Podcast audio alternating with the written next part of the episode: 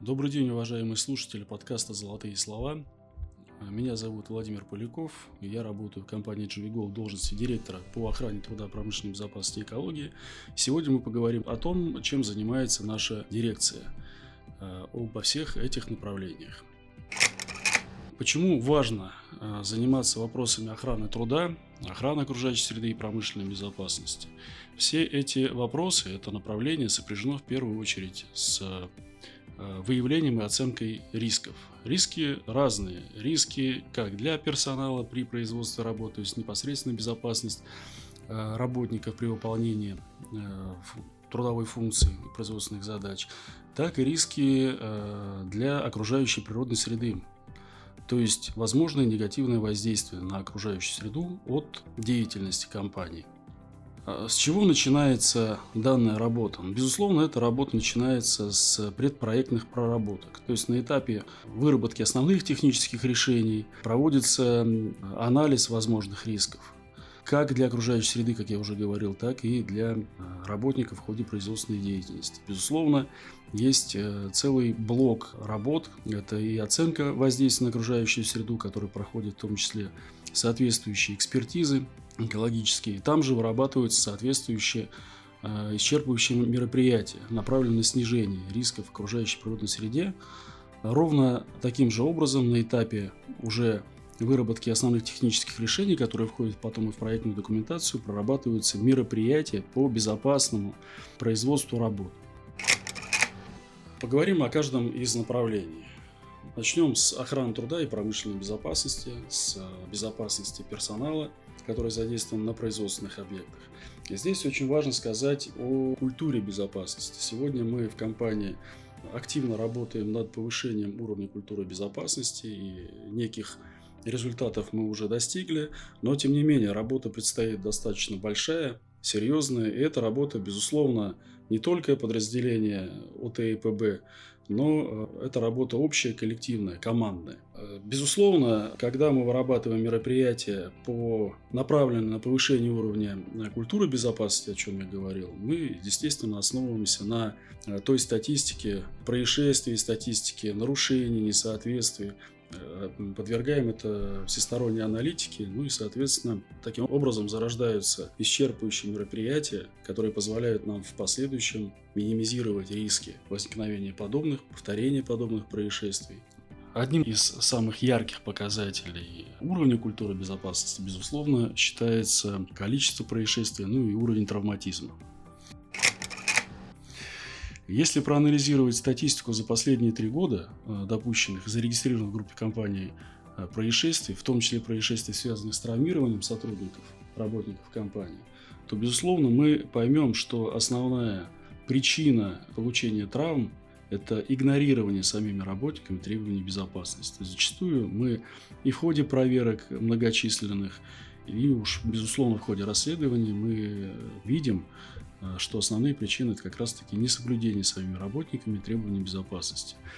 Самое что интересно, есть ряд работ, которые достаточно просты сами по себе, да, и они э, встречаются и в своей собственной, там, так называемой хозяйственной деятельности дома. При этом всем дома сотрудник и перчатки оденет, и очки э, применит, ну, то есть сам себя обезопасит. Но по какой-то причине он это не делает на производственной площадке. А, соответственно, когда ведется разговор с сотрудником, почему, то есть проводится некий аудит, общение, почему он этого не делает, четкого пояснения, как, как правило, человек не дает. Потому что привык так работать, а ему никто особо не делает замечаний. Здесь, безусловно, надо говорить в том числе о некой негативной роли линейного руководителя, который все-таки должен подвергать проверкам работы подчиненного персонала. Ну и, собственно говоря, э, как э, с этим э, бороться?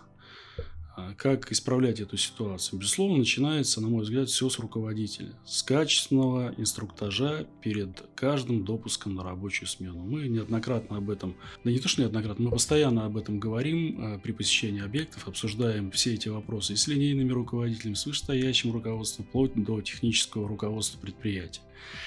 Где-то ситуация, безусловно, поменялась. Например, у нас э, встречались случаи с горно-транспортной техникой, наезд на предохранительный вал.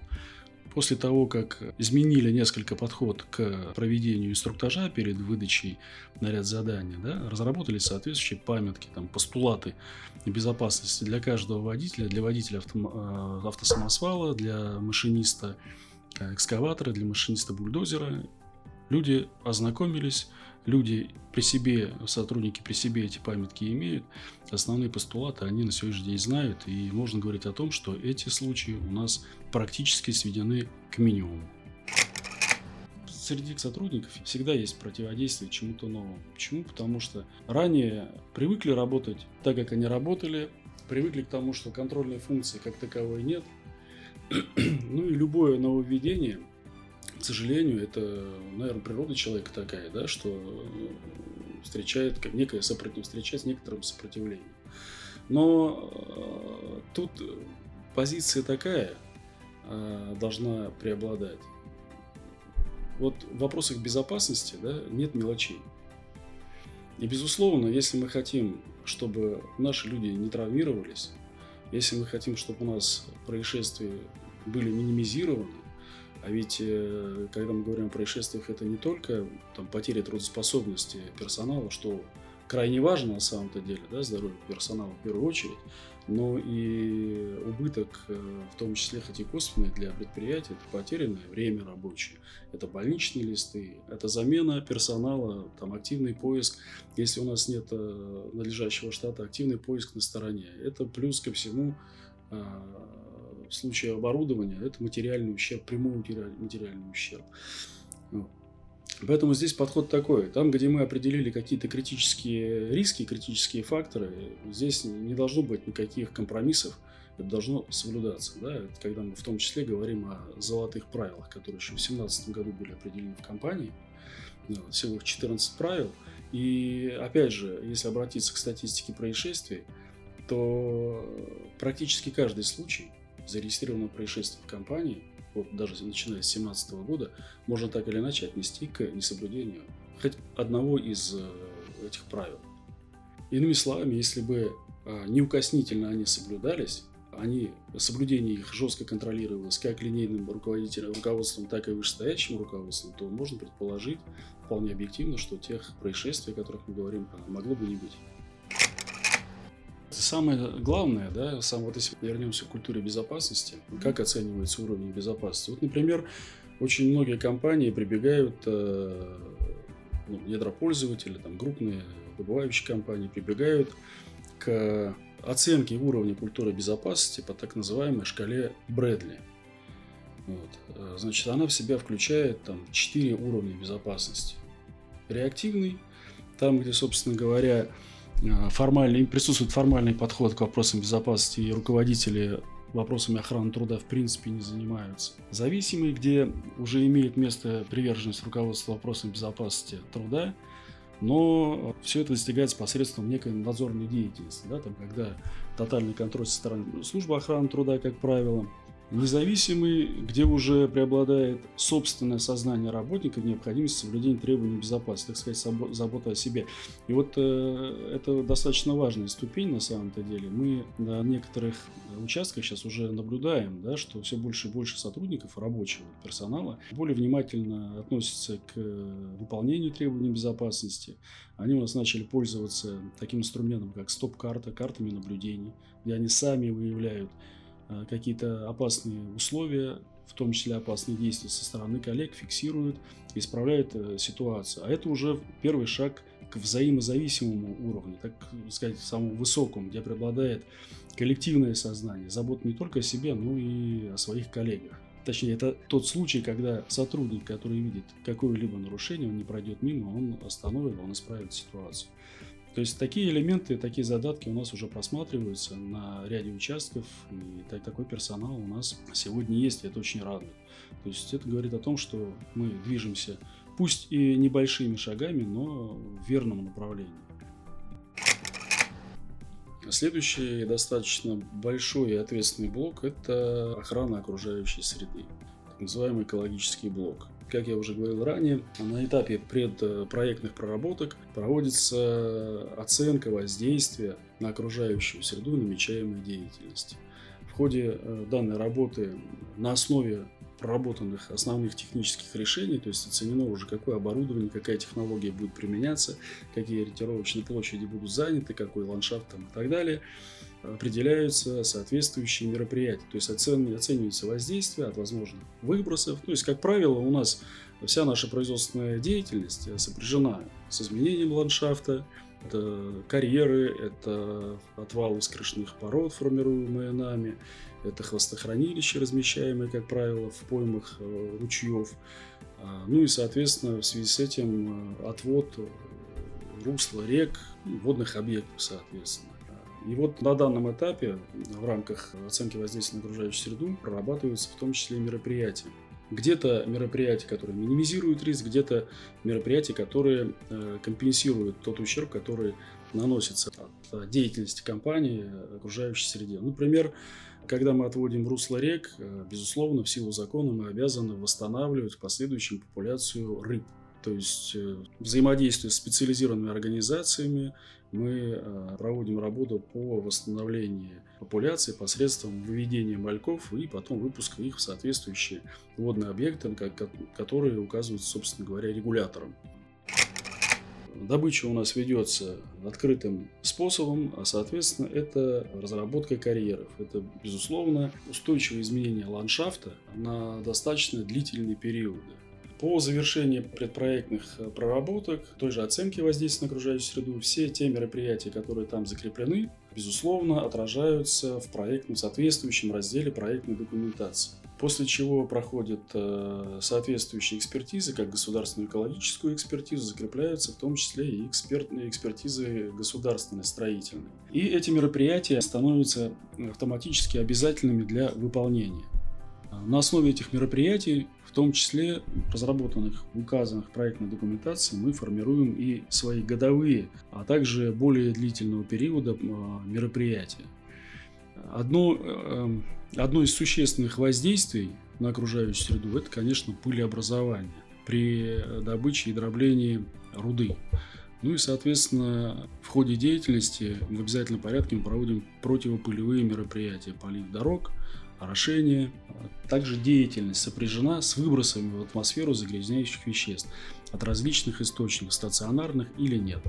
Здесь тоже предусматриваются соответствующие мероприятия, которые минимизируют риск выбросов в атмосферу, в том числе в, этой, э, в этом направлении регулятором разработаны справочники по наилучшим допустимым технологиям, применяемым для той или иной отрасли. Следующий вопрос – это, конечно же, водные объекты.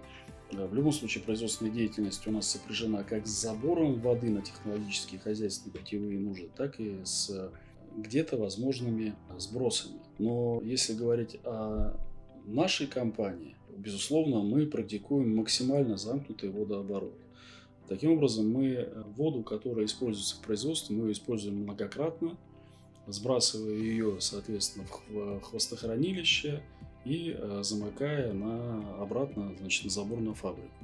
Единственное, где, э, единственное, мы с водных объектов в рамках разрешенных нам лимитов э, забираем воду на хозяйственные питьевые нужды. Но это менее 8% всего водооборота, участвующего в процессе.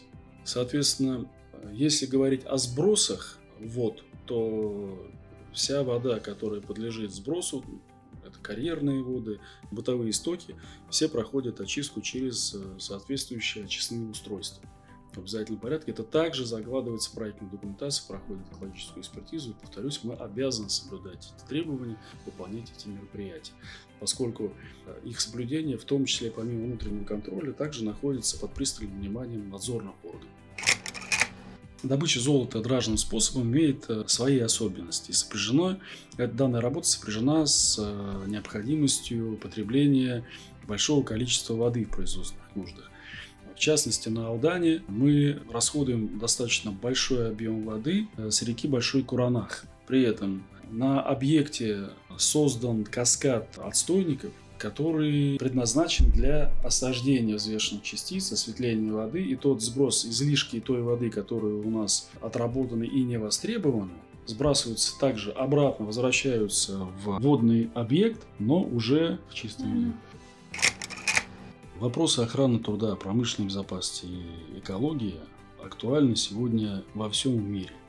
А, и в этой связи э, последние два года в Российской Федерации все большую популярность начинает э, набирать так называемый ESG-повестка. Что это такое? Это три составных элемента, дающих представление об уровне устойчивого развития компании. Это в первую очередь бережное отношение к окружающей природной среде, как мы уже говорили, минимизация негативного воздействия от деятельности компании. Это достаточно серьезное внимание к социальной ответственности, как в отношении собственного персонала, так и в отношении сообществ в регионах ведения бизнеса, партнеров, поставщиков товаров и услуг. И ответственное и прозрачное корпоративное управление. Те три элемента, которые на сегодняшний день учитываются как и самими компаниями, недропользователями, производителями товаров, продукции, кто, собственно говоря, планирует, выходил на мировые рынки, планирует в дальнейшем выход на мировые рынки. В том числе э, эти элементы э, анализируются и учитываются инвесторами при принятии решения о вложении инвестиций в тот или иной бизнес. Э, в этой связи эта тема даже в нынешних условиях не потеряла свою актуальность и, безусловно, будет только развиваться. Всех благодарю за внимание, желаю всем безопасной работы. Помните, вас ждут дома.